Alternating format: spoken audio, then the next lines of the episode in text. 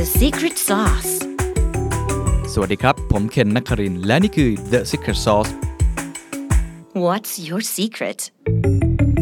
mindfulness หรือ state of mind สติคือเคล็ดลับความสำเร็จของนักกีฬาระดับโลก Secret Sauce กำลังจะมีซีรีส์ใหม่นะครับ ซีรีส์นี้ชื่อว่า The Secret Weapon เพื่อเป็นการต้อนรับมหกรรมกีฬาโอลิมปิกนะครับ ถือได้ว่าเป็นกีฬาที่ยิ่งใหญ่ที่สุดในมวลมนุษยชาติ เขามาจัดอีกครั้งนะครับ ก็คือโตเกียว 2020 Olympic Games จัดตั้งแต่วันที่ 23 กรกฎาคมถึง 8 สิงหาคม 2021 ที่กรุงโตเกียวประเทศญี่ปุ่น หลังจากที่ต้องเลื่อนมานะครับในปีที่แล้ว แข่งขันในปี 21 แต่ว่าเราตั้งชื่อเหมือนเดิมก็คือโอลิมปิก 2020 นะครับ สิ่งที่น่าสนใจแน่นอนว่าผมใช้ชื่อว่า The Secret Weapon เราไม่ได้พูดเรื่องกีฬาอย่างเดียว เพราะถ้าเกิดคุณอยาก เกาะติดโอลิมปิก อยากรู้เรื่องกีฬาเนี่ย THE STANDARD มีนักกีฬานะครับ คุณนิกดิษยุทธ์เนี่ยไปประจำการอยู่ที่โตเกียวเลย ในเว็บไซต์ thestandard.co/tokyo 2020 อันนี้ลองไป search ได้ แต่ The Secret Sauce อยากทำในมุมของการถอดรหัสความสำเร็จของนักกีฬา ในมุมที่หลากหลายมาก ทุกท่านทราบดีอยู่แล้วว่ากว่าที่เราจะได้แชมป์เปี้ยน กว่าที่จะชนะ กว่าที่จะเปลี่ยนจากคนที่เสียเปรียบกลายเป็นคนที่ได้เปรียบ ในการแข่งขันนี้มันมีเรื่องราวมากมายที่สามารถมาใช้ได้ในการทำงานของทุกท่าน ในชีวิตจริงของท่าน ผมจะค่อยๆ ถอดรหัสในแต่ละเรื่องมาให้นะครับ ก็เลยตั้งชื่อว่า The Secret Weapon เป็น Weapon อาวุธลับสำหรับคุณนะฮะ ในตอนแรกนี้ผมอยากชวนคุยเรื่อง mindfulness นะเพราะผมเชื่อว่าเรื่องนี้คือเป็นเรื่องที่เป็นเทรนด์ในยุคหลังๆ เยอะมาก นักกีฬาหลายคนเนี่ยพูดกันเรื่องนี้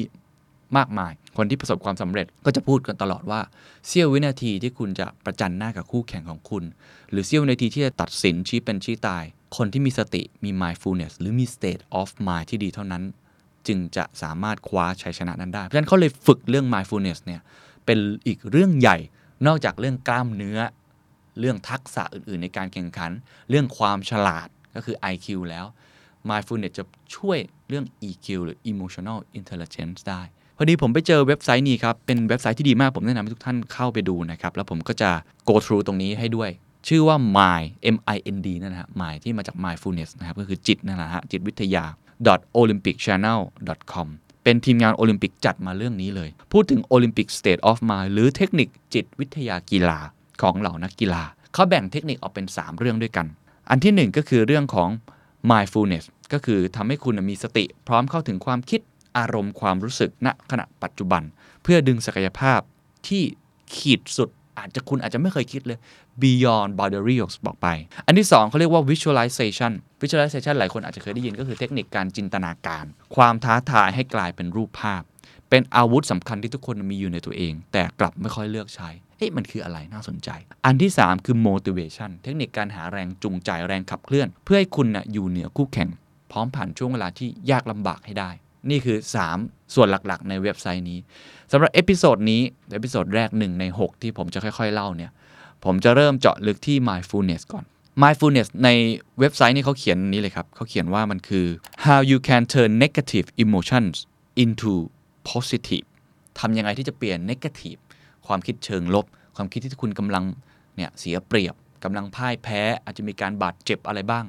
ให้กลายเป็น positive ได้ มีนักกีฬาแบดมินตันท่านหนึ่งครับ ชื่อว่า PV สินทุนะครับ พูดไว้น่าสนใจ เขาบอกว่า we need to be mentally and physically strong it's equally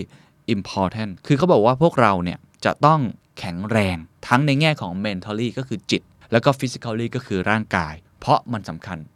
ไม่ต่างกัน อันนี้เป็นคนที่ได้เหรียญเงินนะครับ แบดมินตันในรีโอ 2016 นะครับนอกจากนี้ครับ เธอยังพูดอีกนะครับว่า การมีสติสำคัญที่สุดสำหรับนักกีฬา ช่วงเวลาที่คุณหกล้มหรือเสียคะแนน ก็คือช่วงที่ negative emotions คือช่วงเวลาเดียวกับที่จิตใจของคุณจะต้องแข็งแกร่งมากยิ่งขึ้น การทำให้จิตใจเข้าถึงความสงบ จะช่วยทำให้คุณมีสติจดจ่อกับสิ่งที่อยู่ตรงหน้า คุณต้องเชื่อมั่นในตัวเอง เชื่อมั่นว่าคุณทำได้ แล้วจากนั้นค่อยไหลไปตามโฟล์ของมัน เพราะฉะนั้นการมีสติมันจึงคล้ายๆ กับการทำสมาธิ หรือการทำให้คุณเนี่ยตระหนักรู้ถึงความคิดอารมณ์ ความรู้สึก จนไปถึงขีดจำกัดทางกายภาพของตัวเอง ณ ปัจจุบัน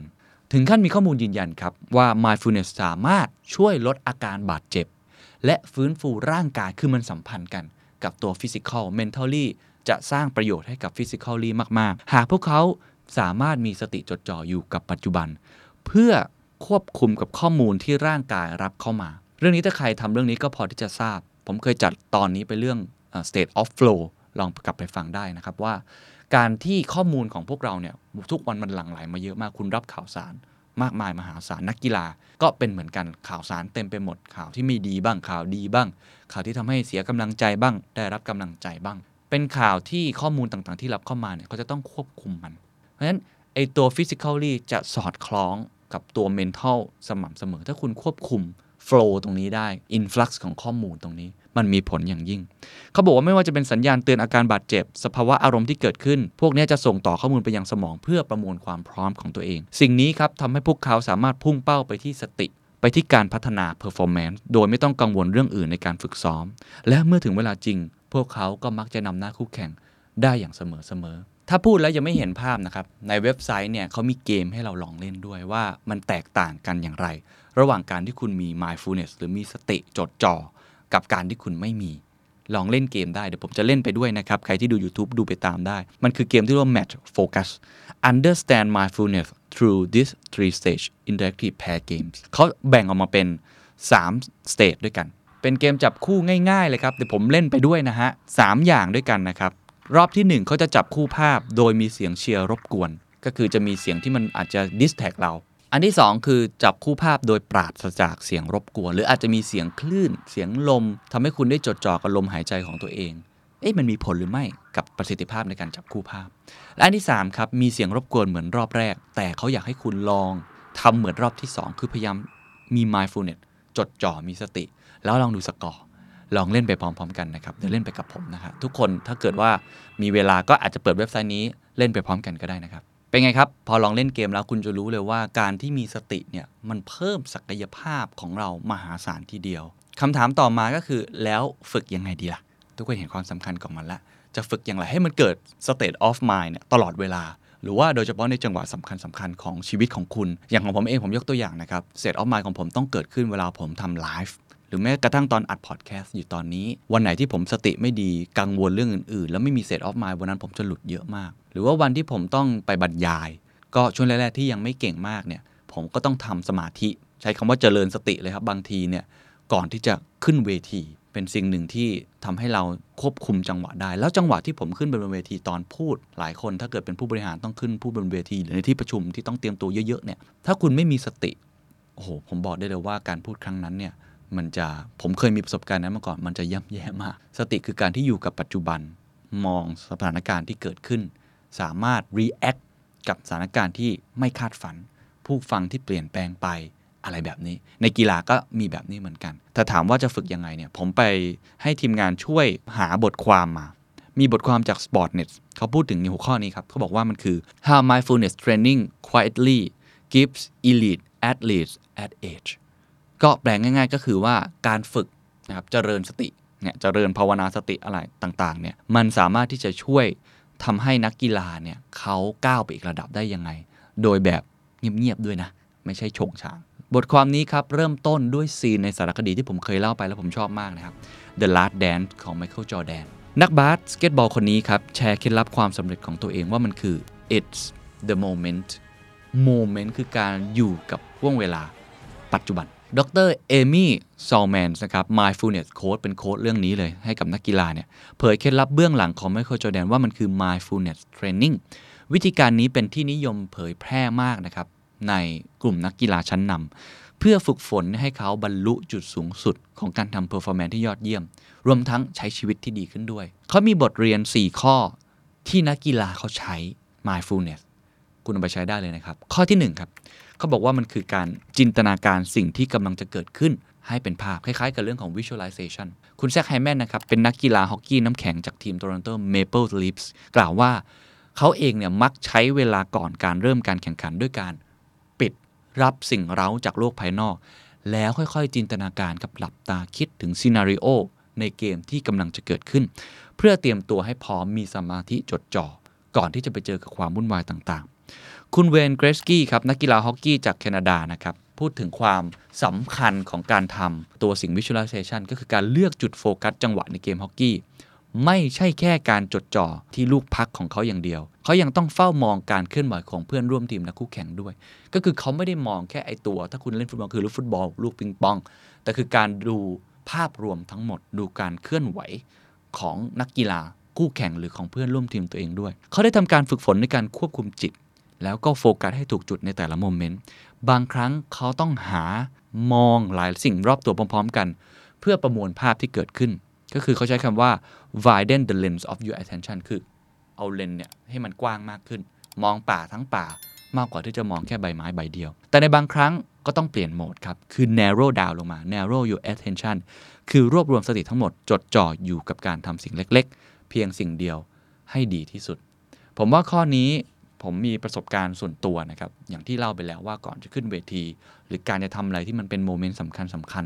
การจะสัมภาษณ์ผู้บริหารระดับใหญ่ๆเนี่ยผมต้อง visualization ตัวเองก่อน จินตนาการให้มันเป็นภาพว่าถ้าเขาตอบอย่างนี้ซีนโนจะเป็นยังไง ถ้าเกิดขึ้นไปบนเวทีแล้วเจอสถานการณ์แบบนี้ คนยกมือถามกลางเวที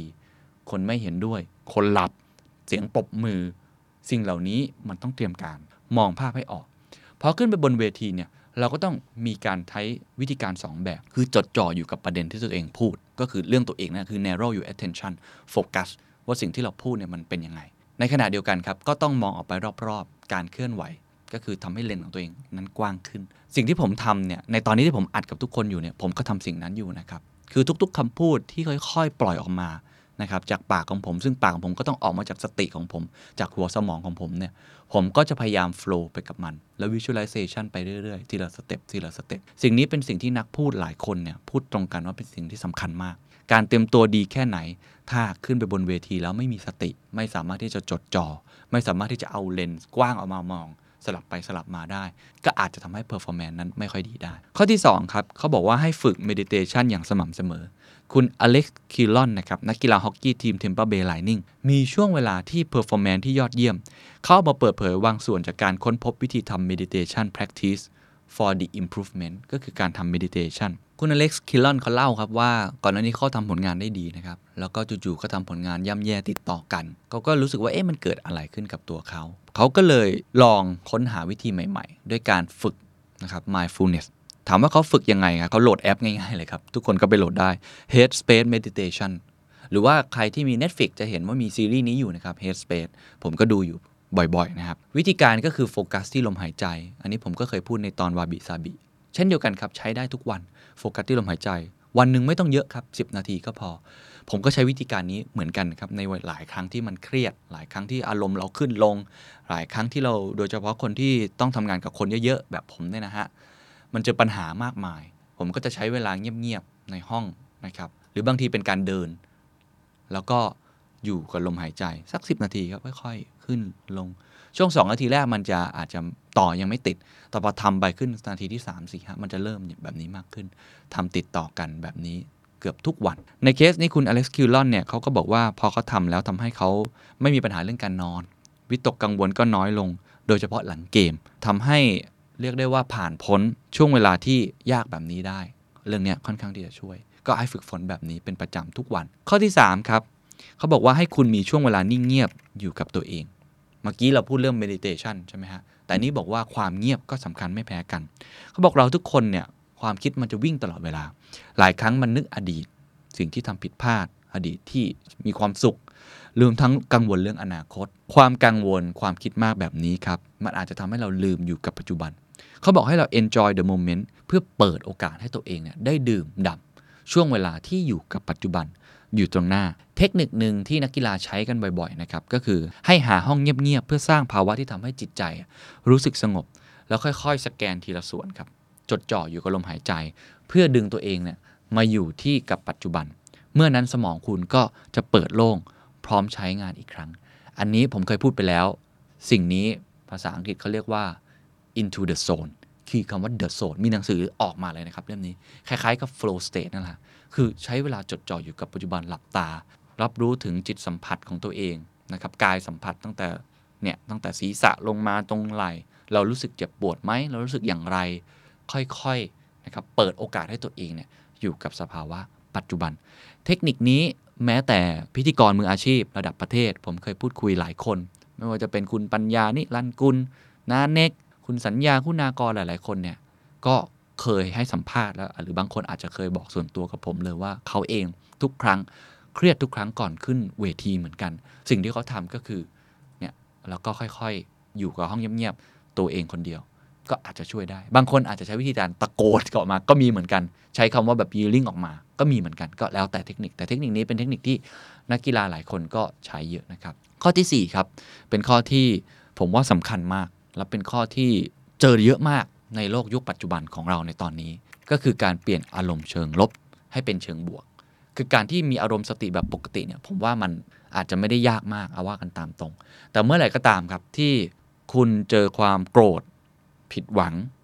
หงุดหงิด มีคนมาพูดอะไร แล้วคุณรู้สึกโมโหมาก แข่งขันกีฬาอยู่แล้วสกอร์ตามอยู่ หรือเสียเปรียบ หรือสภาวะไม่เป็นดังที่ตัวเองมุ่งหวัง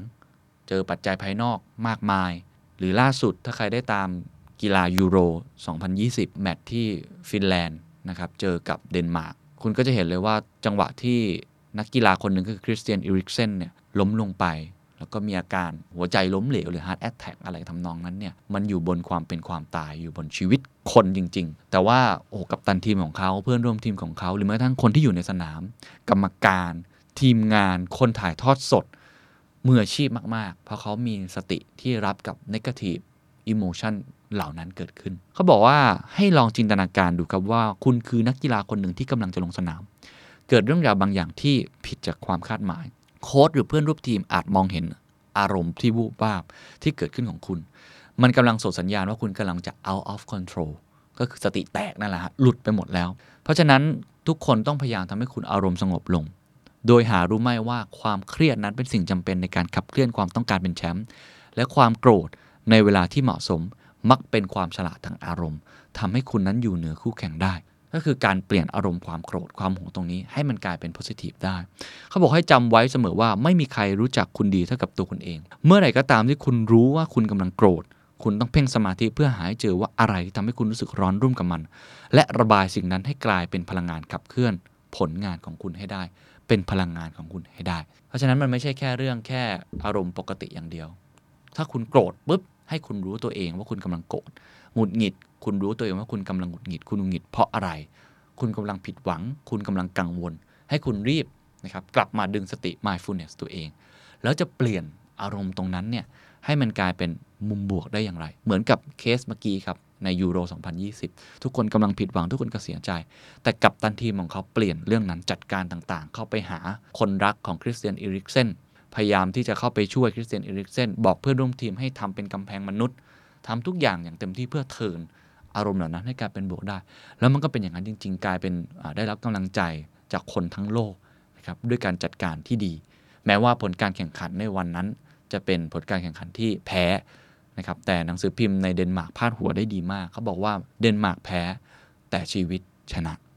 นะนี่คือการเปลี่ยน ผมว่าหลายคนทำได้แบบนี้มากนักกีฬาเก่งๆ ที่เป็นระดับกู๊ดเนี่ยคำว่ากู๊ดเนี่ยเขาจะทำผลงานได้ดี แต่คนที่เป็นเกรดจริง ๆ หรือทีมที่ไร้เทียมทานจริง ๆ จะเป็นทีมที่ตามหลังแค่ไหน เสียใจแค่ไหน ผิดหวังแค่ไหน สามารถเปลี่ยนกลับมาเป็นอารมณ์ที่บวกได้ ผมว่าในเกมฟุตบอลเนี่ยเราเคยเห็นเรื่องนี้ ขออนุญาตยกตัวอย่างอย่างทีมแมนเชสเตอร์ยูไนเต็ดในช่วงที่รุ่งเรืองมากๆ ยุคเซอร์อเล็กซ์เฟอร์กูสันเป็นทีมที่เรียกได้ว่า golden moment อยู่ 10 นาทีสุดท้าย แล้วเป็นช่วงเวลาที่ชี้เป็นชี้ตาย เป็นช่วงเวลาที่ทีมที่ไม่นิ่งพอสติแตกฮะแล้วโดนแมนเชสเตอร์ยูไนเต็ดเนี่ยที่สติดีกว่าควบคุมตัวเองอารมณ์ได้ดีกว่า turn นะครับกลับมากลายเป็นผู้ชนะได้ อันนี้เป็นสิ่งที่เขาศึกษากันเยอะมากเซอร์อเล็กซ์เฟอร์กูสันก็เป็นคนที่เก่งเรื่องนี้มากว่า 10 นาทีสุดท้ายเนี่ยเขาจะเป็นช่วงเวลาที่เขาจะกลับมาได้ค่อนข้างมากเพราะฉะนั้นอันนี้ต้องฝึกฝนกับตัวเอง เยอะๆนะครับจะเปลี่ยนพลังลบกลายเป็นพลังบวกได้อย่างไร เพราะฉะนั้นโดยสรุปครับมี 4 ข้อด้วยกันในการที่จะใช้ mindfulness training บทเรียน จากนักกีฬาชื่อดัง อันที่ 1 คือจินตนาการสิ่งที่กำลังจะเกิดขึ้นให้กลายเป็นภาพ 2. ฝึก meditation สม่ำเสมอ 3. มีช่วงเวลานิ่งเงียบอยู่กับตัวเอง และ 4 ครับเปลี่ยนอารมณ์เชิงลบให้กลายเป็นบวก พอคุณเห็นในเรื่องนี้แล้ว ผมมีเป็นเหมือนกับ practice guide หรือว่าเป็น call to action หรือวิธีการทำให้เกิดขึ้นแบบนี้ง่ายๆ ว่าจะทำอย่างไรได้บ้าง ก็อ้างอิงจากเว็บไซต์ของ My Olympic นะครับ channel นี่ง่ายมากครับ 3 ข้อเอาไปใช้ได้เลยนะครับ อันที่1ครับเขาบอกว่าให้เราเนี่ยมีเวลา 5 นาทีต่อวัน ในการที่จะจดจ่ออยู่กับลมหายใจหรือฝึกนะครับสติของตัวเอง ก็คล้ายๆ กับข้อที่ 2 เมื่อกี้ที่ผมเล่าไปแล้วนะครับห้าถึงสินาที อันที่ 2 ดูเหมือนง่ายมาก และผมใช้บ่อยมาก จนหลายคนบอกว่าทำไมชอบเดิน เป็นคนชอบเดินจริงๆฮะเวลาที่เรามีสิ่งที่รบกวนเยอะๆเนี่ยนะฮะให้ออกไปเดินครับเดินเลยครับ เขาบอกว่าให้เดินแล้วไอ้ body movement ของเราการจังหวะที่เราก้าวเดินไปด้วย กับสติมันจะเดินไปพร้อมกัน นะครับหลายครั้งนั่งอยู่เฉยๆมันอาจจะยากสำหรับบางคนทำอย่างไรที่เราเดินไปด้วย แล้วก็เจริญสติตรงนั้นไปด้วย อันที่3ครับก็ง่ายมากเช่นเดียวกันเป็นสิ่งที่คนทำทุกวันอยู่แล้ว ทุกคนต้องกินข้าวอย่างน้อยเนี่ยวันละ 2-3 มื้อต่อวันอยู่แล้วเขาบอกว่าเลิกจดจ่อกับมือถือ อย่าเพิ่งคุยกับใคร ถ้าคุณกินข้าวคนเดียวนะฮะให้จดจ่อกับมื้ออาหารของคุณครับทุกครั้งที่คุณเคี้ยวข้าวกำลังกากินก๋วยเตี๋ยว จะกินอะไรก็ตามทีเนี่ยให้จดจ่ออยู่กับสิ่งที่คุณกินโฟกัสค่อยๆ นะครับละเมียดละไมเรื่องเหล่านี้ไม่น่าเชื่อครับ เป็นเรื่องเล็กๆน้อยๆที่เราหลายครั้งเรามองข้ามเราเร่งรีบใช่ไหมครับ หรือบางทีเราอาจจะกังวล อาจจะทำอย่างอื่นไปพร้อม ๆ กันฟังพอดแคสต์ผมไปพร้อมกันก็ไม่ว่ากัน แต่ลองเผื่อเวลามาทำสามสิ่งนี้ง่ายมากครับ 1. จดจ่อกับลมหายใจ 2. ครับ เดินและ 3. กินฮะหายใจเดินกิน อันนี้สามารถฝึกได้เป็นประจำเคล็ดลับจาก Olympic Channel เลยนะครับสุดท้ายอยากจะฝาก quote อันหนึ่งไว้ครับของคุณ Jordan Burroughs นะครับเขาบอกครับว่านักกีฬาที่เก่งที่สุดในโลก ไม่ใช่นักกีฬาที่แข็งแรงที่สุด ไม่ใช่นักกีฬาที่ซ้อมมาเยอะที่สุด แต่คือนักกีฬาที่ควบคุมอารมณ์ และสติของตัวเองได้ดีที่สุด สวัสดีครับ What's your secret? Visualization เทคนิคการจินตนาการภาพของความท้าทายให้กลายเป็นความสำเร็จ อาวุธลับของนักกีฬาโอลิมปิกระดับโลก ที่ทุกท่านสามารถเอาไปปรับใช้ได้ พบกับ The Secret Sauce ซีรีส์ที่เราทำคู่ขนานกันไปกับการแข่งขันกีฬาที่ยิ่งใหญ่ที่สุดของมวลมนุษยชาติ ก็คือโอลิมปิก 2020 ที่จัดขึ้นที่กรุงโตเกียว ประเทศญี่ปุ่นนะครับ ก็ต้องบอกว่าเป็นตอนที่ 2 แล้วครับของซีรีส์ที่เราใช้ชื่อว่า The Secret Weapon อาวุธลับนักกีฬาโอลิมปิกนะครับซีรีส์นี้เราจัด กันประมาณ 6 ตอนครับเพื่อเป็นการต้อนรับกีฬาโอลิมปิกนะครับที่จะจัดขึ้นช่วง 23 กรกฎาคมไปจนถึง 8 สิงหาคม นอกเหนือจากเรื่องของกีฬาที่เราจะมีคุณนิกดิษยุทธ์นะครับเป็นประจำการอยู่ที่ประเทศญี่ปุ่นแล้ว แล้วก็ทุกท่านสามารถติดตามข่าวสารของกีฬาได้ผ่านทางเว็บไซต์ thestandard.co/tokyo2020 Secret Sauce ก็จะทำรายการที่เกี่ยวข้องกับการฝึกตัวเองนะครับเคล็ดลับของนักกีฬาโอลิมปิกเก่งๆเนี่ยเขาทำกันยังไงที่นักธุรกิจ คนทำงานผู้บริหารอย่างคุณเนี่ยเอาไปปรับใช้ได้ ตอนนี้ถือว่าเป็นตอนที่ 2 แล้ว ตอนแรกเนี่ยผมพูดไปแล้วเรื่องของ mindfulness Olympic state of mind วิธีการตั้งสติโฟกัสหลายคนชอบมากนะครับ ได้เล่นเกมการจับคู่ภาพไปด้วย ในตอนนี้จะเป็นอีกตอนหนึ่งที่ผมว่าเป็นอาวุธสำคัญที่มนุษย์ทุกคนมีอยู่ในตัวเอง แต่ไม่ค่อยเลือกใช้ ผมใช้อยู่บ้างเหมือนกัน แต่พอมานั่งอ่านนั่งฝึกอีกครั้งหนึ่ง รู้สึกว่าจะต้องกลับมาใช้มากขึ้น แล้วก็มันเป็นประโยชน์จริง ๆ ในหลากหลายรูปแบบ ก็คือเทคนิคที่เรียกว่า visualization ครับการจินตนาการภาพให้เกิดขึ้น ยกตัวอย่างเช่น เหมือนกับก่อนที่คุณจะลงไปเตะฟุตบอล คุณซ้อมมาอย่างดีและคุณมีเรื่องของการฝึกจิตนะครับมีสติแล้ว อีกสิ่งหนึ่งที่เขาแนะนำให้ทำกันมากแล้วนักกีฬาเก่งๆ หลายคนเนี่ยให้สัมภาษณ์กับทางเว็บไซต์โอลิมปิกนะครับ state of mind เนี่ย myolympicchannel.com บอกว่า มันคือการจินตนาการถึงความสำเร็จไปก่อน หรือการจินตนาการภาพที่เกิดขึ้นในสนามนั้นๆ กลิ่นของหญ้ามันเป็นยังไง อากาศมันเป็นแบบไหน ใครมากระแทกตัวเรา ความรู้สึกตอนที่เรายิงประตูไปแล้วมันไม่เข้ามันเป็นยังไง เสียงเชียร์มันรบกวนจิตใจเรามากแค่ไหน ลมหายใจของเรา หัวใจที่เต้นตอนที่เราวิ่งมันเป็นอย่างไร การจินตนาการภาพเหล่านี้ทั้งที่มันยังไม่เกิด มันไม่ใช่การมโนนะ แต่มันเป็นการฝึกสมองตรงนี้ มีเรื่องของอ neuroscience ออกมาพูดกันเลย ชัดเจนว่ามันเป็นการกระตุ้นให้สมองเกิดการฝึกคิด เมื่อฝึกคิดแล้ว ผมคิดว่ามีประโยชน์ 2 อย่าง อย่างทีหนึ่1 คือฝึกสร้างซีนารีโอที่อาจจะเกิดขึ้น เป็นในแง่ของความสำเร็จกระตุ้นตัวเอง แบบที่ 2 คือเป็นการประเมินความเสี่ยง หรือว่า risk management ว่าภาพตรงนั้นมันจะเป็นยังไง เพราะถ้าเกิดเรามุ่งอยู่กับตัวเลข หรือมุ่งอยู่กับสิ่งที่เราทำอย่างเดียวในการซ้อมบางทีมันนึกไม่ออกครับ แต่พอนึกเป็นภาพออกมาแล้วเนี่ยเราอาจจะเริ่มเห็นรายละเอียดมากขึ้น ไปดูความหมายที่เขาให้ครับเขาบอกว่า visualization เนี่ยมันเป็นเรื่องธรรมดาของมนุษย์ ที่ต้องมีช่วงเวลาที่เราอาจจะจินตนาการถึงสิ่งที่ยังไม่เกิดขึ้นจริง มันอาจจะเป็นภาพฝันในอุดมคติ เป็นความท้าทายที่รออยู่ข้างหน้า หรือเป็นเรื่องสำคัญที่อยากทำให้สำเร็จนะครับสำหรับเหล่านักกีฬาโอลิมปิกต่างๆเนี่ยพวกเขาไม่ได้จินตนาการภาพเป็นลอยๆ แต่ลงลึกดีเทลรายละเอียดจนน่าตกใจ นักกีฬาคนหนึ่งครับ เป็นนักไตรกีฬาจากประเทศญี่ปุ่น ชื่อว่าไออูเอดะนะครับ ปี 2008 แล้วก็ 2012 ที่ลงแข่งเรื่องของโอลิมปิกเนี่ยเขาพูดอย่างนี้ บอกว่าการจินตนาการเป็นเรื่องสำคัญอย่างมาก ในการทำให้เธอประสบความสำเร็จระดับโลก เธอจินตนาการขนาดไหน เธอบอกว่าเธอจินตนาการภาพอย่างละเอียดก่อนเวลาที่จะลงแข่งขันจริง ตั้งแต่ภาพของการฝึกซ้อม ตั้งแต่วิธีการขยับร่างกาย ไปจนถึงปริมาณน้ำที่จะดื่มระหว่างการแข่งขัน สภาพแวดล้อมเสียงเชียร์สภาพอากาศ ไปจนถึงภาพของตัวเองตอนที่เข้าเส้นชัยครับ ดีใจท่าอะไร ความรู้สึกมันเป็นยังไง เขาบอกว่านี่คือวิธีการที่นักกีฬาหลายคนทำเพื่อ 2 ประเด็นอย่างที่ผมบอกไปแล้ว 1. เป็นการกระตุ้น motivate ตัวเองทำให้เห็นภาพข้างหน้า 2. ประเมินความเสี่ยงว่ามันอาจจะเกิดสิ่งที่ไม่คาดฝันเกิดขึ้น เป็นการจำลอง ภาพของตัวเองออกมา เขาบอกว่าแบ่งได้ 2 แบบครับเทคนิคนี้ อันที่ 1 คือ visualization อันที่ 2 คือ imagery มันต่างกันยังไง visualization คือการสร้างภาพด้วยจิตครับ เป็นเรื่องของประสาทสัมผัส ยังไม่ได้ลงดีเทลมากเหมือนกับแบบที่ 2 เต็มไปด้วยข้อมูลจำนวนมากที่ต้องใช้ประสาทสัมผัสทั้งหมด เน้นประสาทสัมผัสทั้ง 5 ไม่ว่าจะเป็นเสียงที่ได้ยิน ความรู้สึกนึกคิด รสชาติ หรืออะไรก็ตามที่กำลังสัมผัส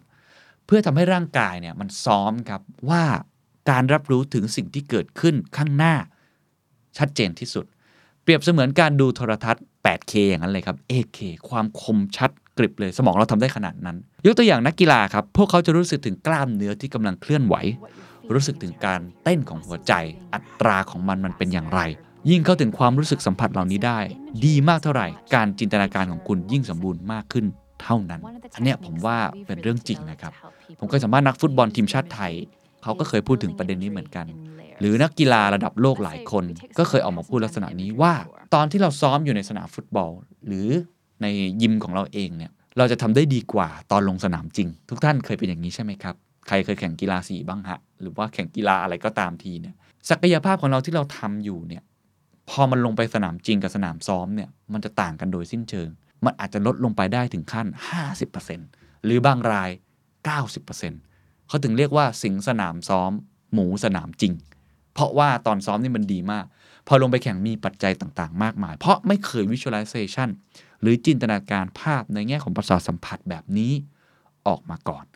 ถ้าเราเราทดลองแล้วความตื่นเต้นก็จะลดลง การจำลองลักษณะนี้จะช่วยทำให้เราลดความตื่นเต้น แล้วก็ทำให้เราเพิ่มนะครับศักยภาพบางอย่างที่จะเกิดขึ้น ผมขออนุญาตยกตัวอย่างอันนี้สักเล็กน้อยจากประสบการณ์ของผมเอง อาจจะไม่ใช่แค่เรื่องการเล่นกีฬา แต่ว่า เป็นเรื่องของการที่เราต้องทำ performance บางอย่างนะครับอย่างอาชีพผมเนี่ยที่จะเกี่ยวข้องเนี่ยอย่างเช่นการขึ้นเวทีขึ้นไปพูดสปีชพูดทาวน์ฮอลหรือบางครั้งกลายไปเป็นพิธีกร moderator ในการสัมภาษณ์ แต่ก่อนผมก็ไม่ได้จับจุดนี้ได้ ผมก็จะใช้วิธีการคือเตรียมข้อมูลซ้อมให้อย่างดีเลยอยู่หน้างาน จนมีโค้ชหลายคนเนี่ยเคยมาให้คำแนะนำบอกว่าให้ฝึกหน้ากระจก ก็ฝึกหน้ากระจก แต่แล้วมันก็ไม่พอครับ เพราะการฝึกหน้ากระจกมันคือการฝึกกับกล้องนะการฝึกกับ ตัวเองอย่างเดียว เขาบอกว่าให้ทดลองกลุ่มเล็ก ๆ มีคนมาฟังของเรามากขึ้น ซึ่งผมคิดว่าสิ่งเหล่านั้นแหละครับคือ visualization คือจำลองเหตุการณ์ที่จะเกิดขึ้นจริงเป็นภาพ ถ้ามันไม่เกิดเป็นภาพ คุณจะนึกไม่ออกครับว่าสถานการณ์ที่เกิดขึ้นมันเป็นยังไง แอร์มันดังแค่ไหน เสียงปรบมือ เสียงคนกินมันฝรั่งทอด เสียงคนที่ตะโกนออกมาโดยไม่ได้ตั้งใจ เสียงกรน เสียงหลับ หรือว่าในแง่ของประสาทสัมผัสของเราสัมผัส สายตาของเราที่มองไปที่ แขกรับเชิญของเรามองไปที่ผู้คนตาเขาอายคอนแทคกับเรามากน้อยแค่ไหน ถ้าบางคนมองขึ้นมาด้วยสายตาที่อีกแบบไม่ได้หวังดีกับเรา ตั้งคำถามกับเรา ยกมือคัดค้านเรา เราจะทำอย่างไร อันเนี้ยเป็นสิ่งหนึ่งที่ใช้ได้เยอะมาก โดยเฉพาะผมคิดว่าช่วงแรกของการที่เราเปลี่ยนสเตจจากตอนอยู่หลังเวทีไปขึ้นเวที เทคนิคนี้ผมจะใช้ค่อนข้างบ่อย ว่ามันต้องตื่นเต้นแน่ๆ จะทำอย่างไรให้ 5 นาทีแรกเป็น 5 นาทีที่เป๊ะที่สุดสำหรับเรา เพราะเริ่มต้นดีมีชัยไปกว่าครึ่ง นั่นคือการ visualization คิดภาพไปก่อนว่ามันจะเกิดอะไร และพยายามทำให้ช่วงแรกการเริ่มต้นบทสนทนาดีที่สุด เหมือนกันครับฝึกพอดแคสต์ผมก็ฝึกอย่างนี้แต่ก่อน 5 นาทีแรกประโยคแรกผมจะพูดอะไรกับทุกท่าน จะพูดอะไรกับหน้ากล้อง จะพูดอะไรกับตอนที่ทำ Facebook Live หรือ YouTube Live มันจะช่วยตรงนี้ทำให้เรามีสติ และทำให้เรานึกภาพออก อันนี้คือเทคนิคแรก visualization การสร้างภาพด้วยจิต อันที่ 2 จะลงลึกขึ้นครับ ผมจะพยายามลองยกตัวอย่างไปพร้อมๆกัน imagery คือการสร้างภาพด้วยสมอง อันเมื่อกี้คือด้วยจิต เป็นในแง่ของประสาทสัมผัส แต่ว่าอันนี้จะมีความสมบูรณ์มากกว่าแบบที่ 1 หลักการของมันจะไม่มีเรื่องของประสาทสัมผัส ความรู้สึกแบบนี้เข้ามาเกี่ยวข้อง ไม่ต้องใช้อารมณ์เพื่อสร้างให้เกิดภาพตามความรู้สึก แต่มันคือการจินตนาการให้สมองของเรา รวบรวมข้อมูลขนาดเล็กจำนวนมหาศาลที่มาจากประสบการณ์ในอดีต ที่คุณควรผิดพลาดมา คุณเคยประสบความสำเร็จมา จนเกิดเป็นภาพที่ยังไม่เกิดขึ้นจริงฟังแล้วอาจจะงงๆ ลองยกตัวอย่างเช่นเขาบอกว่า คุณอาจไม่เคยสัมผัสการวิ่ง 100 เมตรสุดท้ายก่อนเข้าเส้นชัย แต่คุณก็สามารถนึกภาพมันออกได้อย่างชัดเจน ด้วยการนึกภาพให้สมองช่วยประมวลประสบการณ์มากมายในอดีต ผสานกับภาพใหม่ๆ ที่อาจจะเกิดขึ้น หรือคุณอาจจะเคยฝันกลางวันถึงการซ้อมฟุตบอลหลังเลิกงาน แม้ไม่ได้ลงสนามจริง แต่สมองของคุณก็ได้รับการฝึกฝนพอแล้วสำหรับเกมนี้ นักวิทยาศาสตร์ นิยามสิ่งนี้ว่ามันคือการฝึกฝนเส้นประสาทผ่านจินตนาภาพน่าสนใจนะฮะ ในรายละเอียดเนี่ยผมตีความออกมาต่อผมว่าน่าสนใจ เพราะว่าอันแรกเนี่ยคือเรื่องของความรู้สึกประสาทสัมผัส แต่อันนี้คือเป็นเรื่องของ detail ประสบการณ์ในอดีต ว่าภาพนั้นรายละเอียดของมันจะเป็นอย่างไรยกตัวอย่างเมื่อกี้ถ้าเกิดผมขึ้นเวทีเมื่อกี้เป็นความรู้สึกที่อาจจะเกิดขึ้น อันนี้มันจะเป็น detail ออกมาเป็นภาพสถานการณ์ ตอนที่ยืนไปแล้วสปอตไลท์ส่องลงมา ตอนที่มองไปแล้วเห็นผู้คนต่างๆ สถานการณ์ตอนขึ้นเวที อยู่กลางเวที ตอนลงเวที มันจะเป็นอย่างไร มันจะมีอะไรที่เป็นรายละเอียดที่เราอาจจะหลงลืมไปหรือไม่ ชุดของเราที่ใส่ คนอื่นมองเข้ามาแล้ว มันมีรายละเอียดแบบไหน ประโยคแรกที่เราพูด ประโยคสุดท้ายที่เราพูด ประโยคตรงกลางที่เราพูด เช่นเดียวกันครับ ผมว่านักกีฬาก็ใช้วิธีการนี้เหมือนกัน มองเป็นรายละเอียดจากประสบการณ์ในอดีต ที่เราเคยทำมา สอนอย่างนี้ฟังดูแล้วมันอาจจะมีความคล้าย หรือบางอย่างอาจจะแตกต่าง แต่ผมเชื่อว่าจริง ๆ แล้วตอนเราทำจริงๆเนี่ยเราทำผสมด้วยกันได้ครับ ทั้ง visualization แล้วก็ imagery ไปควบคู่กันไป หัวใจสำคัญก็คือต้องฝึกให้คุณได้ลองจินตนาการภาพแบบนี้ออกมา ทีนี้ถามว่าอยากฝึกต้องทำยังไง พอผมพูดอย่างนี้บางคนก็อะมโนกันใหญ่นะฮะ ผมก็เป็นอย่างนั้นมาก่อน มันมีวิธีการช่วยในการฝึกจากเว็บไซต์นี้เลยครับ เขาบอกว่ายิ่งคุณจินตนาภาพได้ชัดเจนเท่าไหร่ คุณก็ยิ่งเข้าใกล้ความสำเร็จได้มากขึ้นเท่านั้น โทมัสโรเลอร์ครับนักกีฬาพุ่งแหลนเหรียญทองโอลิมปิกปี 2016 เคยให้สัมภาษณ์ครับว่า คุณสามารถทำให้ธุรกิจเติบโตได้ดีขึ้น เพียงแค่เห็นภาพเป้าหมายที่ต้องการ you could grow your business better just by visualizing where you want to be มันคืออะไรครับ ถ้าคุณเป็นนักธุรกิจสิ่งนี้ เราพูดกันเยอะมากวิชั่นไงครับคำเดียวกันเลยครับ มันคือ vision ผมเคยไปเข้าร่วมเวิร์กช็อปเรื่องการสร้าง vision หรือว่าในแง่ของ designing your life design thinking ต่างๆ สิ่งหนึ่งที่เขาพยายามทำให้เรานึกถึงมาก คือการนึกถึง scenario ตอนที่เราประสบความสำเร็จแล้วอีก 5 ปีข้างหน้า ฟังดูแล้วอันนี้มันเป็นการจินตนาการที่มันหลอกๆหรือเปล่า เหตุผลหนึ่งใช่ แต่อีกเหตุผลหนึ่งครับ ถ้าเราทำแบบนี้เราจะเริ่มเห็นประสบการณ์รายล้อมที่เกิดขึ้นตรงนั้น เขาเคยให้ผมลองทำเลยว่าในอีก 5 ปีข้างหน้าเนี่ยผมจะอยู่ตรงไหน ผมจะคุยกับใคร รูทีนเดย์ของผมเนี่ยตื่นเช้ามาผมจะทำอะไรบ้าง จนจบวันผมจะขับรถอะไร อาชีพผมจะไปอยู่ตรงไหน คนจะมองผมอย่างไร เราจะกลับไปคุยกับเพื่อนที่เคยคบกัน 10 ปีที่แล้ว ด้วยบทสนทนาแบบไหนว่าเฮ้ยแกชีวิตฉันมันเป็นอย่างนี้อย่างงู้น อาชีพมันเป็นอย่างนั้น บริษัทของเราในจุดนั้นคนจะมองเข้ามาแบบไหน เราสร้างประโยชน์สร้างคุณค่าอย่างไร หรือเจออุปสรรคความท้าทายในอีก5ปีข้างหน้า น่าจะเป็นยังไงผมยอมรับผมคิดเรื่องนี้เยอะมากนะครับในฐานะ คนที่เป็นคนนำองค์กร The Standard ผมจะคิดตลอดว่าอีก 5 ปีข้างหน้า The Standard จะอยู่จุดไหน มี headquarter ต่างประเทศหรือไม่ มีความท้าทายใหม่ ๆ ที่เกิดขึ้น พอนึกถึงตรงนั้นปุ๊บ เราจะเริ่มย้อนกลับมาคิดครับว่า แล้วในปัจจุบันเราต้องเตรียมตัวอะไรบ้าง ผมย้ำอีกครั้งอันนี้แน่นอนส่วนหนึ่งมันคือการมโนใช่ครับ แต่มันเป็นอีกเทคนิคหนึ่งที่ช่วยทำให้เราเห็นเป้าหมายเราชัดขึ้น หรือในอีกในหนึ่งที่ผมพูดย้ำไปตั้งแต่ตอนต้น เป็นการประเมินความเสี่ยงในอีกรูปแบบหนึ่งว่าถ้าเกิดเหตุการณ์แบบนั้นเกิดขึ้นจริง เราพร้อมหรือไม่ที่จะรับกับสถานการณ์แบบนั้นที่เกิดขึ้นยกตัวอย่างเช่น ถ้าเกิดสมมติผมสมมตินะฮะ อันนี้ไม่รู้ว่าเกิดขึ้นจริงหรือเปล่า ผมมันโนขึ้นมา visualization ขึ้นมา ว่าใน 5 ปีข้างหน้า The Secret Sauce รายการนี้จะกลายเป็นศูนย์วิจัยขนาดใหญ่ มีนักวิจัยมาช่วยกันวิเคราะห์ข้อมูลเศรษฐกิจต่างๆ นานา มองไปข้างหน้า ไม่ได้อยู่แค่ห้องเล็ก ๆ แบบนี้และ มีหลายห้องส่งเลยมีคนเข้ามาช่วยผมเป็นรายการใหม่ ที่เติบโตระดับโลก อยู่ตรงนั้นผมจะทำอะไรอยู่ มันจะเป็นยังไง มันก็สามารถจินตนาการได้ถูกไหมครับ สิ่งสำคัญที่สุด ตอนที่ผมไปเข้าร่วมเวิร์กช็อปเขาบอกว่าให้เรา visualization แบบนี้ในหลากหลายรูปแบบ เพื่อให้เห็น choice หรือว่าทางเลือกต่างๆ ย้อนกลับมาครับ เพราะฉะนั้นสิ่งที่คุณโทมัสโรเลอร์บอก ผมว่าน่าสนใจมาก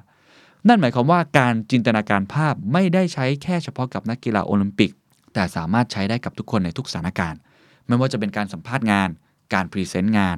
การอัดพอดแคสต์ การทำธุรกิจ การสอบใบขับขี่ หรือแม้กระทั่งการออกเดทครั้งแรก ผมรู้หลายคนก็อาจจะเคยนึกแบบนั้นนะตอนกินข้าวกินท่าไหนดี จะพูดอะไรออกไปแต่งตัวแบบไหน นั่นแหละครับมันเป็นเทคนิคคล้ายๆ กัน พวกเราต่างใช้เทคนิคนี้ในชีวิตประจำวันโดยธรรมชาติอยู่แล้ว ยกตัวอย่างเช่นเวลาที่คุณทำกุญแจหาย แล้วพยายามจินตนาการว่าเคยวางมันไว้ตรงไหน หรือแม้กระทั่งตอนที่คุณฟังพอดแคสต์รายการนี้อยู่แล้วนึกภาพธุรกิจของตัวเองตามไปด้วย พูดเรื่องอะไรก็เอาตัวเองลองเข้าไปสวม ผมพูดเรื่องว่าบีซาบีพูดเรื่องของ visualization เราก็จินตนาการตัวเองไปด้วย นั่นแหละครับ เทคนิคนี้ทุกคนใช้อยู่แล้ว ดังนั้นถ้าอยากจะฝึกจินตนาการภาพเพื่อพัฒนาทักษะของตนเอง หรือมาช่วยปลดล็อกชีวิตตัวเองดีขึ้น ขอเวลาแค่ 10 นาที โดยวิธีการเรียนรู้แบบค่อยๆ คิดไปทีละขั้น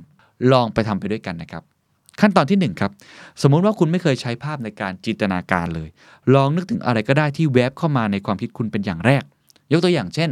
การออกไปวิ่งที่สวนสาธารณะ หรือว่าผมเองเนี่ยการออกไปเดิน การไปเล่นเซิร์ฟสเก็ตเชื่อไหมครับผมทำบ่อยมากครับในช่วงหลังๆ ถ้าเกิดใครหลายคนตอนที่เป็นเด็ก ๆ ตอนที่เราเล่นกีฬาอะไรสักอย่างแล้วเราติดมันมากๆ มีเคยไหมครับ ตอนติดกีฬาปิงปองมากๆ ตอนที่ครูฝึกซ้อมเราแบดมินตันมันจะนึกในหัวแล้วบางทีเราฝันเราจะนึกถึงตัวเองตอนนั้น เราจะตีปิงปองอยู่ เราจะตีแบดอยู่ ช่วงนี้ผมก็เป็นเรื่อง surf skate ผมก็จะนึกว่าท่ามันเป็นยังไงแล้วผมก็จะซ้อมอยู่กับบ้าน พอไปดู YouTube ปรากฏเขาทำเป็นเรื่องปกติเลยครับนักกีฬาแล้วก็คนที่เป็นโค้ชเนี่ยเขาบอกให้ทำแบบนี้เลย ฝึกเพื่อให้เขาเรียกว่า body memory ของเรามันเกิดขึ้น จินตนาการไปเลยว่ากำลังทำอะไรอยู่ ขั้นตอนที่2ครับค่อยๆ ใช้เวลาสักครู่คิดภาพนั้นขึ้นมาในหัว โดยอ้างอิงจากความทรงจำที่ได้ทำสิ่งนั้นเมื่อไม่นานมานี้ และขณะที่คุณกำลังคิดถึงภาพนั้น ขอให้คุณพยายามสังเกตถึงรายละเอียดต่างๆ เช่น คุณกำลังเห็นอะไร คุณกำลังรู้สึกอะไร คุณกำลังได้ยินอะไรอะผมจะให้เวลาสัก 30 วินาที ทุกท่านลองหลับตา แล้วนึกภาพตามครับว่า เมื่อกี้เราบอกแล้วเราจะนึกถึงบางเหตุการณ์สักอย่างหนึ่ง ตอนนี้คุณเห็นอะไรบ้าง คุณได้ยินอะไรบ้าง คุณสัมผัสกับอะไรอยู่ และคุณคิดว่าสิ่งนั้น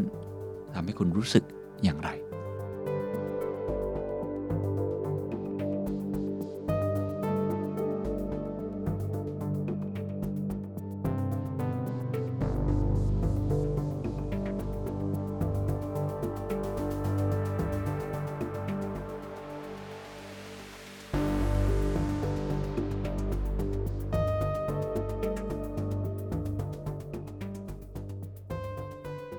ไงครับ เมื่อสักครู่คุณคิดว่ามันยากหรือง่ายในการจินตนาการอันนั้น ผมคิดว่าทุกคนคงตอบคล้ายๆ กันว่าไม่ยากเลยใช่ไหมฮะในการจินตนาการภาพให้เกิดขึ้น แต่ว่าสิ่งที่ยากเนี่ยมันอาจจะเป็นเรื่องของความรู้สึกนะครับว่า เออเราควรจะรู้สึกอย่างไรต่อเรื่องนั้นๆ เพราะฉะนั้นก็ค่อยเป็นค่อยไป มาถึงขั้นตอนที่ 3 ครับ มันจะช่วยตอบโจทย์ เมื่อกี้นะครับเขาบอกว่าให้ลองย้อนกลับไปนึกถึงภาพจินตนาการเดิมอีกครั้งหนึ่งครับทุกคนลองนึกกลับไปอีกครั้งหนึ่งนะครับแต่ครั้งนี้ขอให้โฟกัสไปเฉพาะสิ่งที่คุณกำลังมองเห็นตัวคุณเองกำลังเห็นอะไร อะไรอยู่ตรงหน้าคุณครับ คุณได้ยินอะไรอยู่ใกล้ตัวคุณที่สุด เช่น คุณกำลังเห็นตัวเองเนี่ยวิ่งไปทางไหน อากาศในวันนั้นเป็นอย่างไร มีรายละเอียดรอบตัว แบบไหนบ้าง เสียงที่เข้ามามันน่าจะเป็นยังไง พอนึกแบบเนี้ยมันจะเริ่มลงดีเทลได้มากขึ้น ก็มาถึงขั้นตอนทีสี่ 4 ครับ เมื่อคุณปล่อยใจให้สบาย การจินตนาการภาพจะสามารถทำได้ง่ายมากขึ้น คุณอาจจะค่อยๆ สัมผัสถึงความรู้สึกตามมาจากรายละเอียดเหล่านั้นทีละเล็กทีละน้อย โดยสรุปขั้นตอนที่ 1เนี่ยเราเริ่มลองฝึกคิดก่อนว่าจะเอาเหตุการณ์อะไร ภาพแบบไหน 2. ครับลองคิดถึงรายละเอียดมากขึ้นนะครับพอเราเริ่มคิดเป็นเหตุการณ์แล้วว่าคุณน่าจะกำลังทำอะไรอยู่ 3. ครับ เริ่มกลับไปจินตนาการภาพเดิมอีกครั้ง แต่คราวนี้ โฟกัสไปที่สิ่งที่อยู่ตรงหน้าคุณเลย ว่ารายละเอียดมันเป็นยังไง แล้วคุณรู้สึกกับมันอย่างไร และขั้นตอนทีสี่ 4 ครับ เริ่มฝึกมากขึ้นเรื่อยๆ คุณจะเริ่มสัมผัสถึงรายละเอียดตรงนั้นได้มากขึ้นเรื่อย ๆ ก็ผมว่าเป็นขั้นตอนที่น่าสนใจครับ ในเว็บไซต์นี่เขาบอกเลยว่าการฝึกฝนนี้สามารถทำได้นะครับเพียงวันละ 10 นาทีเท่านั้นเอง คุณก็จะค่อยๆ รู้สึกถึงประสาทสัมผัสที่หลากหลายมากขึ้น ทั้งเสียง รสชาติ กลิ่น แล้วก็ความรู้สึกแห่งการเคลื่อนไหวของตัวเอง ผมเคยใช้เทคนิคนี้หลายครั้งนะครับ ในตอนที่จะต้องสัมภาษณ์ บุคคลชั้นนำระดับประเทศ เช่น คุณปั้นบรรทุนล่ำซำนะครับหรือว่าจจะสัมภาษณ์บุคคลที่ผมรู้สึกว่าค่อนข้างท้าทายในความรู้สึกของผม ผมจะจินตนาการภาพเลยว่าตอนที่ผมไปนั่งเนี่ยถ้าเป็นบุคคลที่อาจจะมีบารมีหน่อย ก็น่าจะมี PR ใช่ไหมฮะ หรือบุคคลที่เป็นผู้ช่วยเข้ามาล้อมรอบ มาบรีฟเราเยอะๆความรู้สึกเราจะเป็นยังไง ตอนนั้นแน่นอนเราจะเริ่ม อาจจะมีความรู้สึกว่า โอ้โห มันยากจังในการทำงาน เพราะมันมีกรอบมีขอบเขตในการทำงานค่อนข้างเยอะนะครับต้องเป๊ะมากๆ แล้วก็เริ่มจินตนาการต่อว่าจังหวะที่เรานั่งลงเขาน่าจะถามอะไรเรากลับเขาน่าจะมีบรีฟชื่อของผมอยู่แล้วบรีฟในการสัมภาษณ์ของผมอยู่แล้วว่าจะถามประเด็นอะไร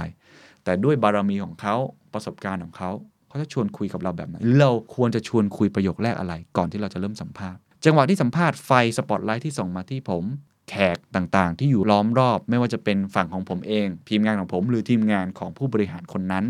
ความคาดหวังที่แบกรับอยู่ จากทุกคนที่มุ่งมาที่ 2 คน โดยที่ตัวผมเองที่เป็นคนดำเนินรายการเนี่ยจะแบกรับตรงนี้สูงสุด เพราะเป็นคนดำเนินมัน ผู้บริหารคนนั้นจะตอบคำถามของเราอย่างไร ถ้าเขาตอบกลับมาแล้วมันเป็นคำตอบสั้นๆ หรืออาจจะไม่เข้าเป้าในสิ่งที่ผมอยากได้ เราจะตอบโต้กับเขายังไง ถ้าเขาตอบยาวๆขึ้นมา เราจะมีวิธีการยังไงที่จะเบรกเขา เพื่อเปลี่ยนบทสนทนา ประเด็นที่ได้ถ้าพูดไป 15 นาทีแล้วบรรยากาศล้อมรอบเริ่มไม่ดี จะทำยังไงให้เขาผ่อนคลาย จะทำอย่างไรให้เราได้สิ่งที่เราควรจะได้ ผมถึงเปรียบเทียบการสัมภาษณ์เนี่ยเหมือนการต่อยมวยหลายครั้งครับเหมือนผมขึ้นไปชกกับผู้ที่ถูกให้สัมภาษณ์ ต้องมีการเต้นฟุตเวิร์กต้องมีการที่ค่อยๆ ปล่อยหมัดแยบ แล้วค่อยปล่อยหมัดฮุก การเด้งเชือก การที่หมุนไปรอบๆเวที ทั้งหมดนี้คือ visualization หมดเลยครับ ผมใช้แบบนี้ค่อนข้างบ่อยนะครับ ก็ อาจจะลองเอาไป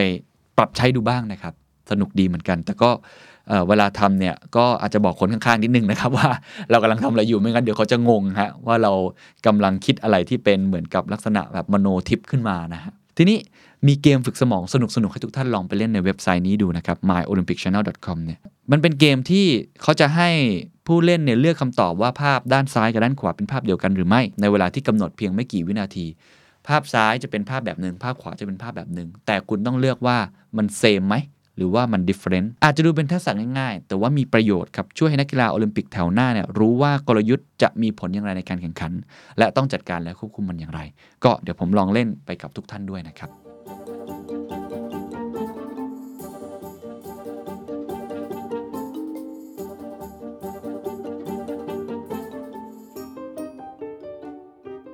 สุดท้ายครับ call to action ครับ สรุปปิดท้าย เมื่อกี้ผมพูดไปแล้วว่ามันแตกต่างกันยังไง ความหมายของมันคืออะไรยกตัวอย่างแล้ว วิธีการไปแล้ว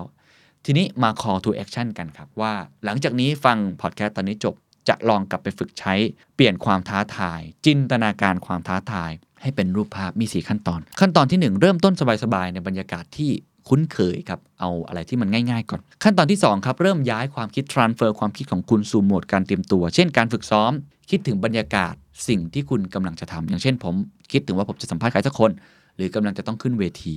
พูดอะไรสักอย่าง 3. ครับจินตนาการภาพว่าผมกำลังทำมันอยู่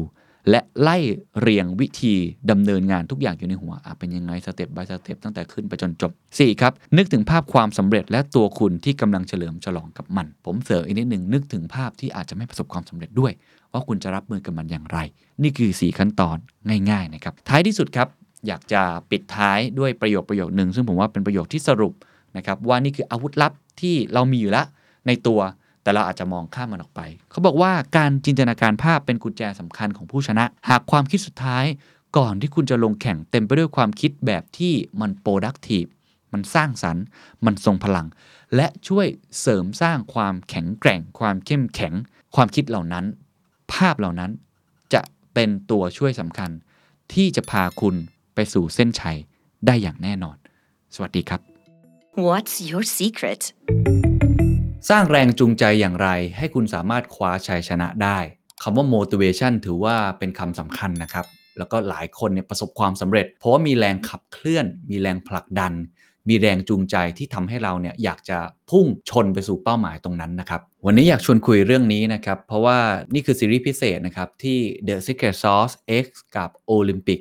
2020 ครับ ผมจัดมาแล้ว 2 ตอนนะครับ ตอนแรกเราพูดเรื่อง mindfulness ไปแล้ว ตอนที่ 2 เราพูด visualization ไปแล้ว ตอนนี้เป็นตอนที่ 3 นะครับ ที่จะพูดเรื่อง motivation เป็นซีรีส์ที่เรา พูดถึงโตเกียว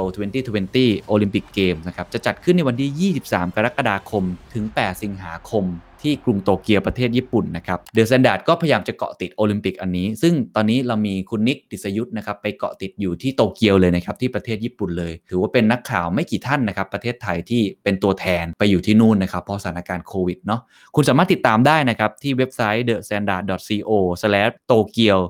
2020 นะครับ สำหรับ The Secret Sauce ที่เราจะร่วมเฉลิมฉลองไปกับการแข่งขันที่ยิ่งใหญ่ของมวลมนุษยชาติไปด้วยกันเนี่ย ตอนนี้เราพูดเรื่อง motivation เราเจาะลึกกันครับว่า how knowing what motivates you can help you stand out from the crowd คือสร้างแรงจูงใจอย่างไร ให้คุณสามารถโดดเด่นเหนือคู่แข่งได้ คือผมว่าคำว่าแรงจูงใจเนี่ยหลายท่านเนี่ยพอที่จะทราบอยู่แล้วว่ามันคืออะไร แต่ว่ามาทำความเข้าใจกันอีกสักครั้งหนึ่งแล้วก็จะมีสเต็ป by สเต็ปนะครับ ซึ่งอ้างอิงจากโอลิมปิกด้วยว่านักกีฬาเขาทำอะไรกัน รวมทั้งไปค้นหาเพิ่มเติมในเชิงจิตวิทยามาให้ทุกท่านด้วยนะครับเขาบอกอธิบายอย่างง่ายครับ motivation เนี่ยคือการใช้เทคนิค หรือว่าทริคในการกระตุ้นสมอง ให้คุณผลักดันตัวเองเนี่ยมุ่งไปข้างหน้าเพื่อผ่านเวลาที่ท้าทาย ผ่านเวลาที่ยากลำบาก เรียกได้ว่า go beyond กับสิ่งที่ตัวเองปกติทำได้ หลายท่านอาจจะเคยฟังตอนที่ผมพูดเรื่องหนังสือ Tiny Habits ไปแล้วนะครับ ว่าการที่เราจะสร้างพฤติกรรมบางอย่างให้เกิดขึ้นได้นะมันต้องมีเรื่องของแรงจูงใจ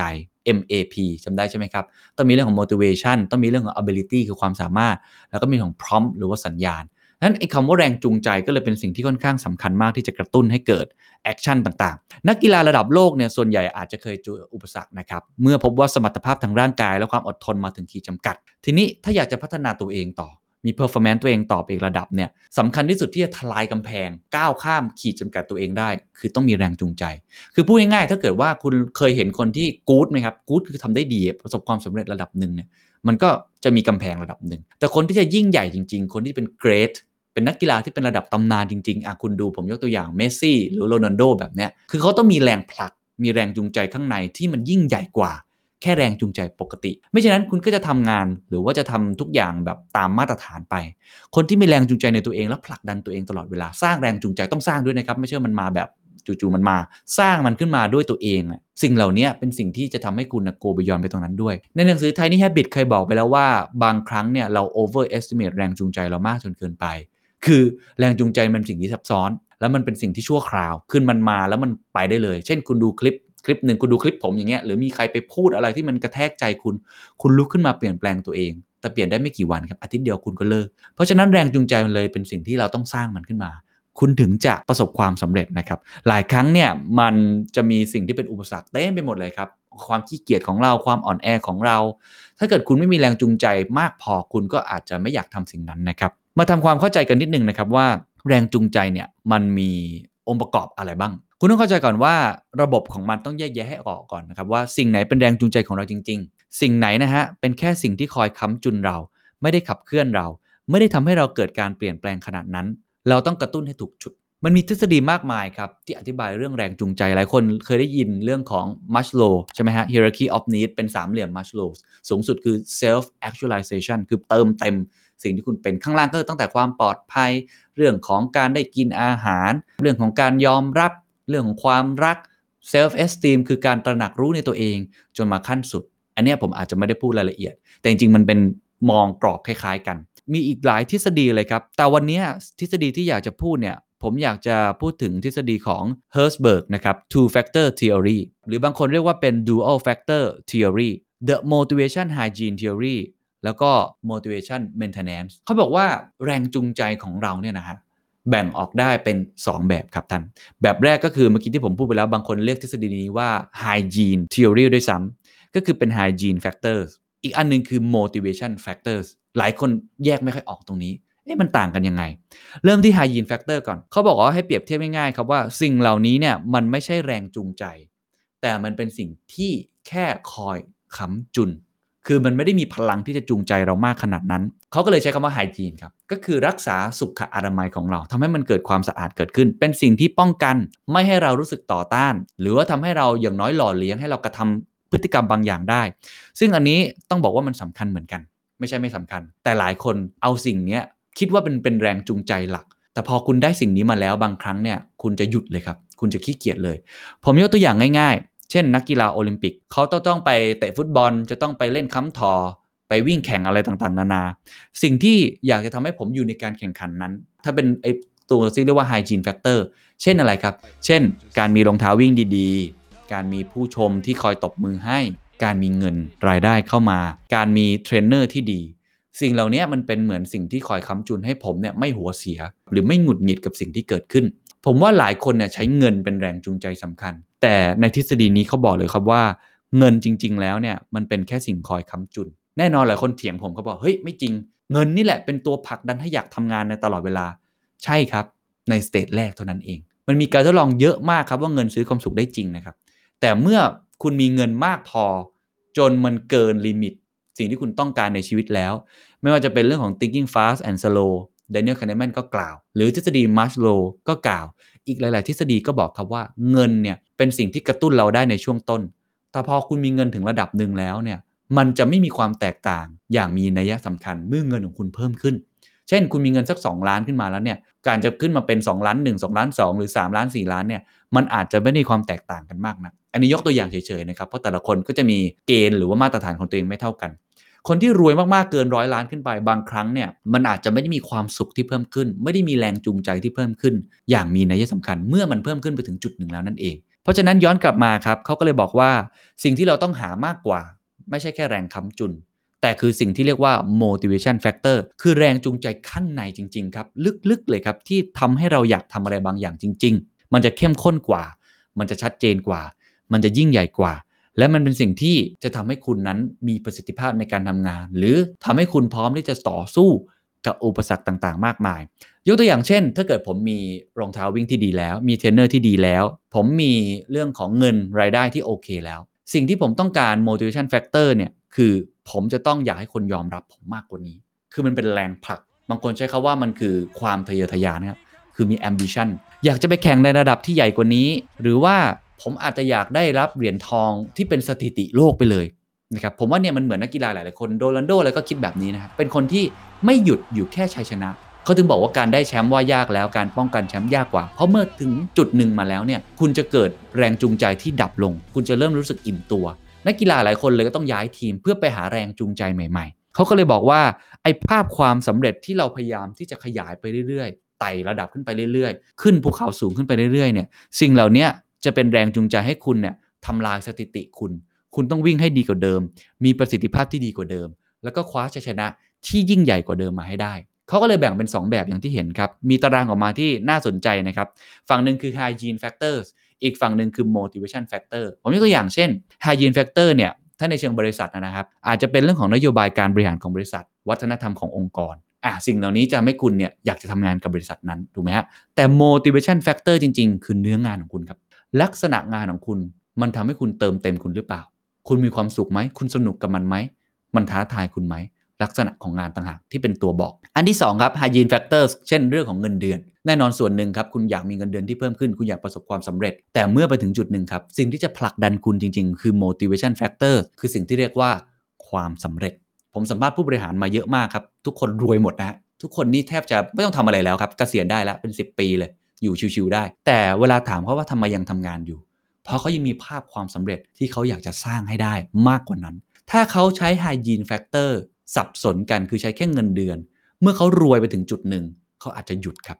ซึ่งผมเห็นคนรวยมากมายก็ไม่หยุดนะครับ แต่เขาไม่หยุดไม่ใช่เพราะเขาอยากได้เงินเพิ่ม แต่เขาอยากจะสร้างความสำเร็จให้มากขึ้นกว่านั้น hygiene factor เรื่องของความปลอดภัย อันนี้เป็นสิ่งพื้นฐานของมนุษย์ที่ทุกคนอยากจะปลอดภัย motivation factor ครับคือความยกย่อง การยอมรับนับถือ คือความปลอดภัยคือความสิ่งที่คุณมีในตัวเอง คุณรู้สึกว่าตรงเนี้ยเป็นที่ยืนเป็นฐานที่มั่นที่ทำให้คุณมั่นคง แต่สิ่งนั้นไม่เพียงพอที่จะเป็นแรงจูงใจ เพราะนั่นคือคอมฟอร์ z โซนเอาพูดกันตรงๆ เป็นคอมฟอร์ z โซนครับคุณรู้สึกมั่นคงปลอดภัยแล้ว ถ้าคุณอยากจะมีแรงผลักดันไปมากกว่านั้น motivation factors ก็คือการที่คุณต้องอยากให้คนยกย่องนับถือคุณมากขึ้น ผมไม่ได้บอกว่าสิ่งเหล่านี้มันจะต้องเป็นสิ่งที่สุดโต่งนะฮะ อันนี้ผมพูดยกตัวอย่างให้เห็นภาพบางคนบอกอุ้ยจะใช่อย่างนั้นอยากได้เกียรติยศอยากได้อะไร อันนั้นอีกเรื่องหนึ่งถ้าเกิดมันสุดโต่งมากไป motivation factor ก็จะทำให้คุณกลายเป็นคนโลภมากเท่านั้นเอง แต่ถ้ามันมีสิ่งนี้อยากให้คนยอมรับคุณมากขึ้น อยากให้คนมองเห็นคุณนะครับว่าคุณทำได้ มันก็จะเป็นแรงผลักดันของคุณ hygiene factor ต่อมาครับคือความสัมพันธ์กับเพื่อนร่วมงาน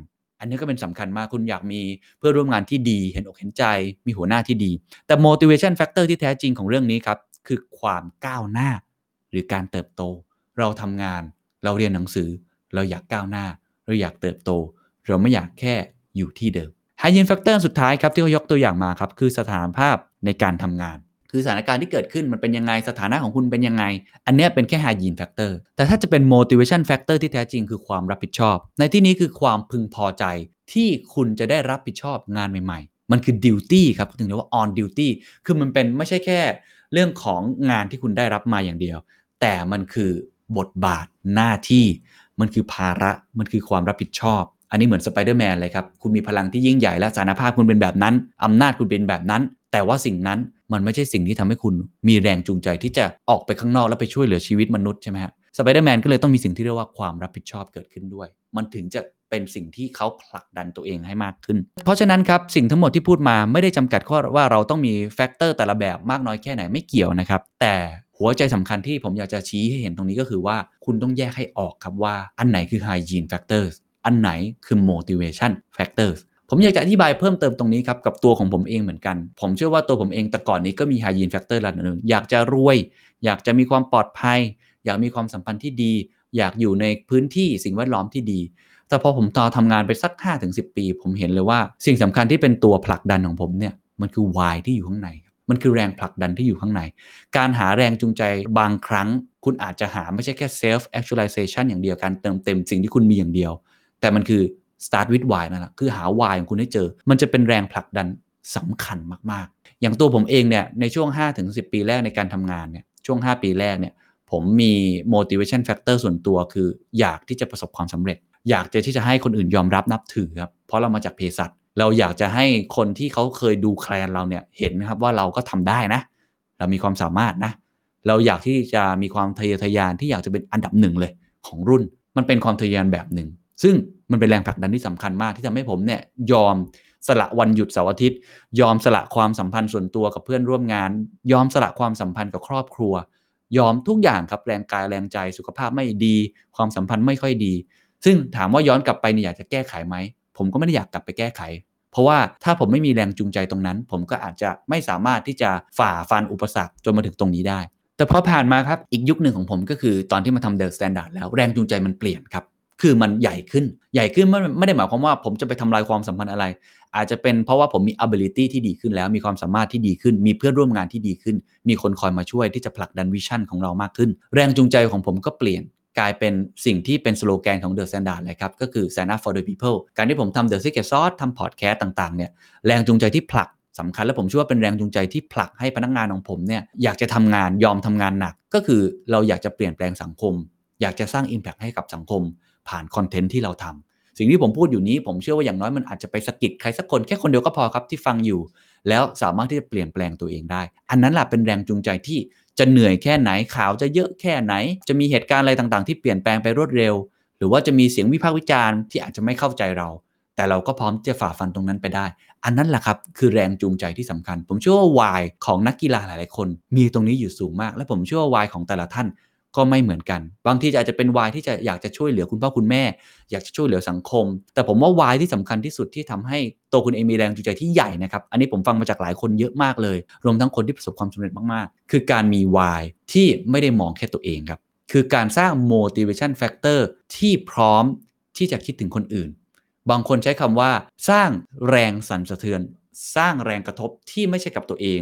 แต่สร้างแรงกระทบที่ไปกระทบกับคนอื่นได้ด้วย การที่คุณทำให้คนอื่นมีความสุขมากขึ้น ช่วยเหลือคนอื่นให้คนอื่นนั้นปลอดภัยมากขึ้น มีทรัพย์สินที่ดีขึ้น ผมว่าอันเนี้ยเป็นสิ่งที่เป็นวายที่คอยขับเคลื่อนใครหลาย ๆ คนนะครับ จิตอาสาเขาถึงพร้อมทำไงครับ คนที่ช่วยเหลือคนในช่วงโควิด -19 เก้าเขาถึงพร้อมทำคุณหมอที่เหน็ดเหนื่อยยากลำบากมากเขาถึงมีแรงจูงใจตรงนี้ เพราะว่าเขามองเพื่อนมนุษย์ด้วยกัน ผมว่าถ้าเรามองสังคมมองไม่ใช่แค่มองจากตัวเอง แต่มองกว้างออกไปโลกข้างนอกเนี่ยก็น่าจะเป็นแรงจูงใจที่ผลักดันให้ได้นะครับ อันนี้ก็เอามาเล่าสู่กันฟังสุดท้ายครับ สิ่งที่ในเว็บไซต์ olympicchannel.com นะครับ my.olympicchannel.com เขาแนะนำเป็นเหมือนการสร้างแรงจูงใจง่ายๆ ผมเรียกว่าเป็นเทคนิคสนุกๆแล้วกัน 3 อย่างที่เป็นการสร้างแรงจูงใจเฉพาะเหตุการณ์ นะครับเฉพาะเวลาที่กำลังจะลงไปลงแข่งเนี่ยอะไรแบบเนี้ยหรือว่าคุณกำลังจะขึ้นเวทีพูด หรือกำลังจะมีกิจกรรมอะไรบางอย่าง ที่มันเป็นช่วงเวลาสำคัญของคุณเนี่ย motivation เหล่านี้ก็เป็นสิ่งสำคัญเหมือนกัน นอกจากลักษณะแบบที่มี hygiene แล้ว หรือว่าเป็นเรื่องของ motivation factor เมื่อกี้แล้ว แต่การสร้างแรงจูงใจแบบผมใช้คำว่า instant motivation ปัจจุบันทันด่วน มี 3 อย่างด้วยกันที่เขาแนะนำมา ซึ่งก็น่าสนใจนะครับ อันที่1ครับเขาบอกให้ใช้เพลงช่วยครับ สร้าง playlist ปลุกใจ มีงานวิจัยที่พบนะครับว่าการใช้เพลงเนี่ย รือ track เนี่ยที่เหมาะสมกับการสร้าง motivation เหล่านี้เนี่ยก็คือคุณต้องมีเพลงที่มันเป็น beat per minute หรือว่า BPM เนี่ยที่สูงหน่อย ก็คือประมาณ 120ถึง140 ครั้งต่อนาที ก็คงต้องเป็นเพลงเร็วนิดนึงเนาะบางครั้งบางคนใช้เพลงร็อกเพลงฮิปฮอปก็ว่ากันไป เพื่อให้มันตรงกับอัตราการเต้นของหัวใจ ในขณะที่คุณออกกำลังกายนั่นเอง อันนี้เขายกตัวอย่างในมุมของนักกีฬานะครับ หลายคนเวลา work out เนาะผมก็ทำนะครับ ก็คือฟัง บางคนก็อาจจะฟังพอดแคสต์นะครับ แต่บางคนเนี่ยก็อาจจะฟังลักษณะเพลง ผมก็ฟังสลับไปสลับมา มันจะปัดเป่าความรู้สึกที่เฉื่อยชา ความรู้สึกในเหนื่อย ความรู้สึกอะไรต่างๆเนี่ยให้คุณกระปรี้กระเปร่าหรือตื่นตัวมากยิ่งขึ้น บางคนก็ใช้การตะโกนต่อหน้ากระจกก็ว่ากันไป ภาพที่ฮือฮาที่สุดครับของนักกีฬาที่หลายคนเคยเห็นคือไมเคิลเฟลป์สครับเขาใส่หูฟัง headphone ตลอดเวลาที่เขาเริ่มลงแข่งขันโอลิมปิกในปี 2016 ภายหลังครับไมเคิลเฟลป์สได้ให้สัมภาษณ์นะครับว่าการฟังเพลงถือเป็นพิธีกรรมก่อนเริ่มการแข่งขันของเขา ตลอดเส้นทางอาชีพนักกีฬา เขามักจะฟังเพลงบ่อยจนถึงวินาทีสุดท้ายก่อนการแข่งขันคำถามก็คืออยากรู้ไหมครับไมเคิลเฟลป์สฟังเพลงอะไร สิ่งที่เขาฟังครับเป็นการ mix เพลงแรปนะครับ Eminem Young Jeezy แล้วก็เพลงร้องของนักร้อง country อย่าง Eric Church นะครับเขาบอกว่า the song made me want to finish strong and look forward to life after swimming